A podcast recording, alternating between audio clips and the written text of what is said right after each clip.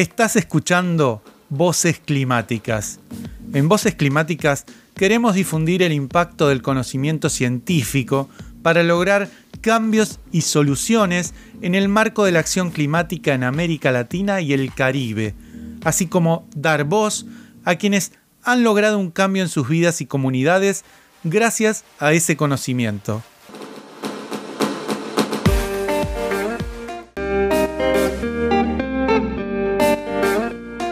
¿Qué desafíos enfrenta el cambio climático en América Latina? ¿Qué dificultades deben sortearse para llevar adelante políticas sobre cambio climático? ¿Cuál es la importancia de formar líderes climáticos en la región?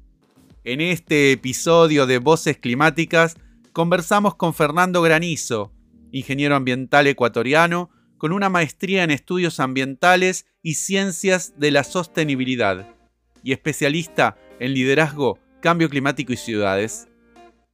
Fernando Granizo participó en la formulación de la primera contribución climática nacional de Ecuador, fue director de políticas y planeamiento ambiental de la Secretaría de Ambiente de Quito y lideró el proceso de formulación del Plan de Acción Climática de Quito a 2050, alineado al Acuerdo de París. Actualmente lidera el Plan Nacional de transición hacia la descarbonización en su país. Granizo abordó los desafíos que existen para la formación de personas en posiciones de liderazgo climático en la región. Destacó la transdisciplinariedad y los enfoques holísticos. Lo escuchamos. Quizás uno de los mensajes más importantes de la, educación, y, aquí, eh, bueno, pienso que es eh, importante eh, a nivel de eh, América Latina y el Caribe, pero esto también me di cuenta a, nivel global, digamos, cuando tuve la oportunidad de hacer mi maestría en, eh, en un país ya desarrollado como, como, Suecia, y es que la acción climática y la formación de profesionales líderes para, para, para hacer frente al cambio climático no tiene que ser específico de, por ejemplo, ingenieros ambientales o de biólogos eh, o de profesionales afines a las ciencias climáticas, sino es bastante más eh, transdisciplinario. Me gusta usar esta palabra porque eso significa que es transversal, que es transversal a toda la economía de, del, país, en este caso, de la región y mundial, y se necesita, de, eh, se necesita que todos arrimemos el hombro. Entonces, mientras más multidisciplinario o transdisciplinario en el sentido de que no solamente profesionales expertos se unan, sino también eh, practicantes, eh, personas con diferentes oficios, como por ejemplo recicladores de base, que no logran dimensionar el impacto que sus actividades diarias tienen para reducir emisiones de gases de efecto invernadero o para adaptarse a, las condiciones cambiantes del clima, es fundamental. Entonces, que hayan eh, grupos holísticos de profesionales desde el lado de la economía, desde la administración, desde la agricultura, digamos, lo más multidisciplinario posible es lo que más enriquece a estos procesos de, educación, porque, claro, la educación, mientras más holística, es menor y se pueden abordar estos problemas de mejor manera también, porque los problemas de cambio climático son problemas de sostenibilidad que, como, como, como dice un poco la literatura, también son problemas perversos. Si uno, eh, uno puede encontrar una solución por un lado, eh, pero esa solución genera otros problemas. Entonces, mientras más holísticos eh, son las, las, soluciones, es mejor. Otro, otra, otro mensaje importantísimo, y esto que sí lo puedo rescatar mucho de mi aprendizaje en, en Flaxo, es eh, los enfoques de, de, gestión, ¿no? Hay el, el enfoque top-down o de arriba hacia abajo, desde gobierno, pero quizás el enfoque bottom-up desde las bases, el, de abajo hacia arriba es uno de los más enriquecedores también. Y en el proceso de encontrar también estas soluciones eh, más holísticas, integrales y que respondan a las necesidades propias del contexto de un lugar en específico. Entonces, eso también me parece que es importantísimo, el trabajo con las bases, con las comunidades, con las, con las organizaciones sociales. Creo que me parece que es fundamental para encontrar soluciones reales, salientes, que nos permitan eh, alcanzar el objetivo de, por un lado, de reducción de, emisiones de gases de efecto invernadero y por otro lado también de, adaptarnos a las condiciones cambiantes del clima. También compartió su visión sobre cómo abordar el desafío de liderar las políticas de cambio climático. Creo que uno de, las, de, los principales eh, desafíos, eh, eh, pero también una de las principales fortalezas de un, de un, instrumento de planificación a largo plazo, como digamos en este caso el, el, el Plan Nacional de Transición hacia la Descarbonización, es esa transversalidad y también esa co-construcción, como decíamos. ¿no? Esto es un, un reto eh, primero porque em, las instituciones tienen sus competencias y uno tiene que saber manejar o articular esas competencias y también los intereses de cada una de las, eh, de las instituciones eh, para un, un, bien común. Entonces, ahí me parece que es fundamental el liderazgo que uno puede ejercer y ese no es, un, no es un liderazgo único, sino tiene que ser un liderazgo compartido, ¿no?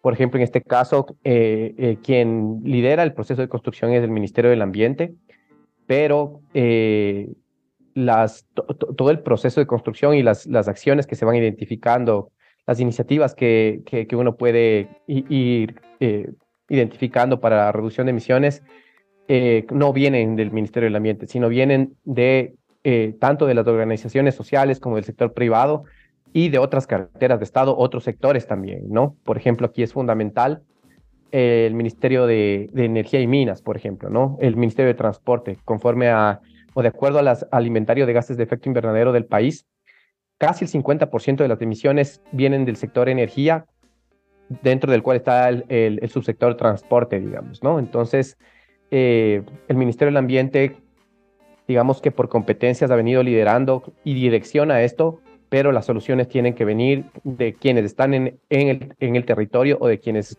eh, gestionan eh, esas políticas públicas, quienes eh, tienen esa, ese rol de, de, generar esas políticas públicas. Entonces, lo que uno tiene también, o, lo que hemos tratado de hacer en este proceso, es que se vean representados en el, en el, en, el proceso de, de formulación del plan, que, sepan que, por ejemplo, las acciones que se están eh, proponiendo son soluciones o que vienen de ellos mismos, desde los propios sectores eh, que, los, que las han trabajado y que después van a decantar o están decantando en planes sectoriales, ¿no? Por ejemplo, el eh, plan de movilidad sostenible o el plan de eficiencia energética del país.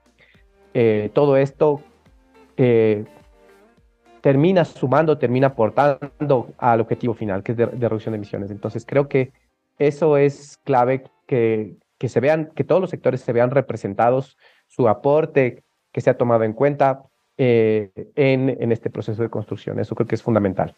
Fruto de su amplia experiencia, Fernando Granizo identificó qué dificultades deben sortearse para llevar adelante políticas de cambio climático a nivel local y nacional. Es un reto, eh, especialmente hablando de un plan nacional, eh, porque como tú sabes, eh, el país tiene ciertas necesidades de desarrollo, pero eso también significa que ese desarrollo puede ser alcanzado de, una manera distinta a la que usualmente venimos eh, trabajando, ¿no? Que las oportunidades son diferentes y eso se lo puede manejar desde varias aristas, ¿no? Desde la parte técnica, por ejemplo, sabiendo, eh, si hablamos de petróleo, sabiendo que que, el país tiene unas eh, reservas probadas y probables y que en algún momento ese recurso se va a agotar. De hecho, se está agotando paulatinamente. Entonces, ver como una oportunidad esa transición hacia, hacia nuevos fuentes de energía, ¿no? Es, es, es, una oportunidad y, y, finalmente termina siendo una necesidad. Otro puede ser también el factor económico y de inserción al mercado mundial. Actualmente, eh, nuestros, nuestros socios comerciales como, como Europa, Estados Unidos, otros, otros países de la región como Colombia, Brasil, Argentina, eh, demandan cada vez productos que sean sostenibles, que tengan certificaciones, por ejemplo, de reducción de emisiones de gases de efecto invernadero o de fair trade, eh, de producción sostenible. Eso significa una oportunidad para nosotros. Hacer esa transición significa una oportunidad.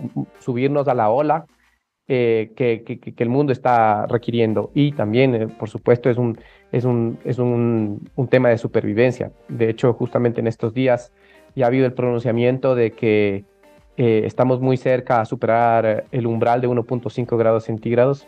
Eh, de hecho, en algunos lugares los promedios han superado ya ese, ese umbral y, eso es determinante para la, para la vida, eh, no solamente de los seres humanos, sino también de toda la biodiversidad en el planeta.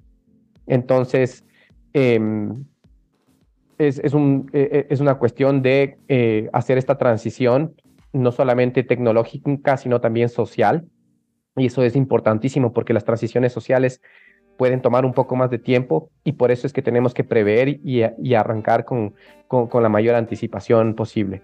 Así que es un reto, ha, sido un reto eh, poder internalizar eh, este, esta, esta problemática eh, en ciertas esferas en donde está muy enraizado el, el modelo actual eh, pero también vemos eh, avances importantes, ¿no? Eh, vemos, por ejemplo, que todas las empresas ya se han sumado a la ola de la economía circular, o la gran mayoría, y eso genera un efecto dominó también. Y, y, ciertos sectores en donde puede haber resistencia, finalmente terminan también decantando o terminan flexibilizándose y empiezan a explorar nuevas oportunidades. Y es eso, ¿no? Finalmente entender que esto representan nuevas oportunidades, no solamente desde el modelo de negocio, eh, o desde el modelo de negocio, que eso finalmente se traduce también en eh, oportunidades de crecimiento, eh, incluso económico, digamos, de, ciertas industrias. Así que modulamos un poco también el discurso, el, el, discurso con quienes buscan el crecimiento económico, con en cambio otros que buscan una mayor justicia social, y, y, vamos como, como modulando ese discurso para que nos permita de manera conjunta alcanzar el, el objetivo que es, que, es reducir nuestras emisiones de gases de efecto invernadero.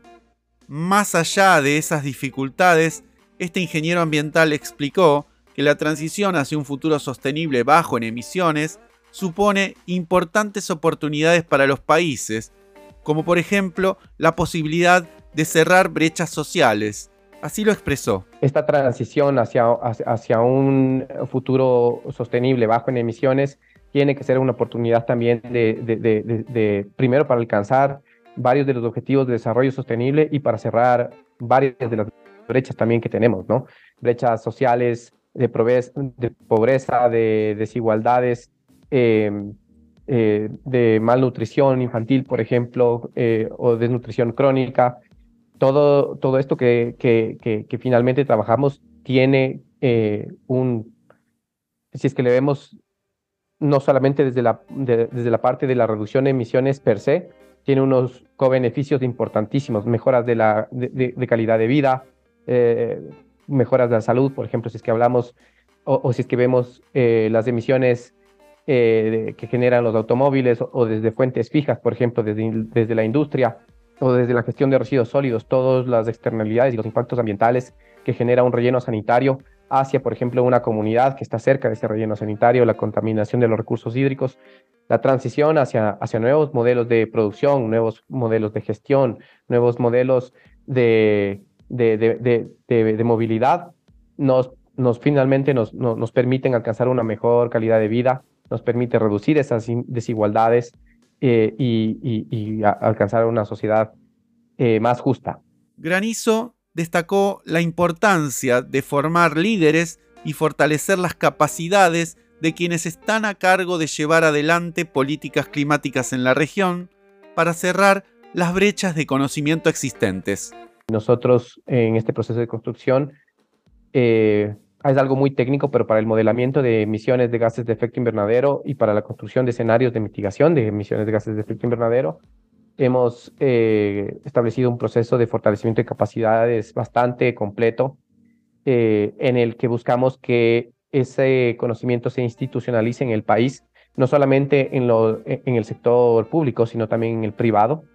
Eh, y finalmente lo que estamos haciendo o, o buscamos es que ese conocimiento, eh, si es que, por ejemplo, por alguna razón hay técnicos que, salen de las instituciones y se mueven, te reposen una plataforma para que permita ese, esa, esa, capacitación continua a nuevo personal o personal que, esté interesado en, capacitarse, ¿no? Entonces, Ecuador, nosotros estamos usando el, el modelo Osmosis Ecuador, que es un, es un modelo integrado.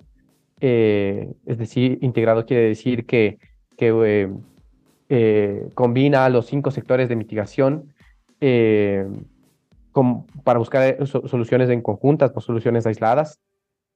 Además, también tiene es un modelo de prospectiva que tiene un enfoque tanto eh, top-down como bottom-up, digamos, porque eso, porque hay muchos proyectos eh, que, que, ya se han desarrollado, que hay en el país, y que esos podríamos llamarles bottom-up, eh, porque son, tenemos datos con los que se puede ir construyendo el modelo, pero a partir de cierta fecha, más o menos desde 2030, 2035 para adelante, ya no tenemos esos datos y no sabemos qué puede pasar. Entonces, ahí es cuando se usa el, el, el enfoque eh, top-down y un poco con las políticas construimos o completamos ese ejercicio de prospectiva. Así que esto es algo muy específico, un ejercicio específico de fortalecimiento de capacidades que estamos eh, haciendo eh, de manera transversal con los sectores de energía, agricultura, con bosques, con varios residuos, procesos industriales también. Entonces, esperamos que ese conocimiento se, se institucionalice en el país.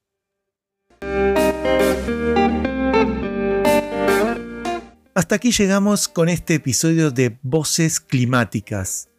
Voces Climáticas es una iniciativa del Centro Internacional de Investigaciones para el Desarrollo, IDRC de Canadá, Latin Clima, la Alianza Clima y Desarrollo CDKN, Fundación Futuro Latinoamericano, Claves 21 y el Centro Científico Tropical.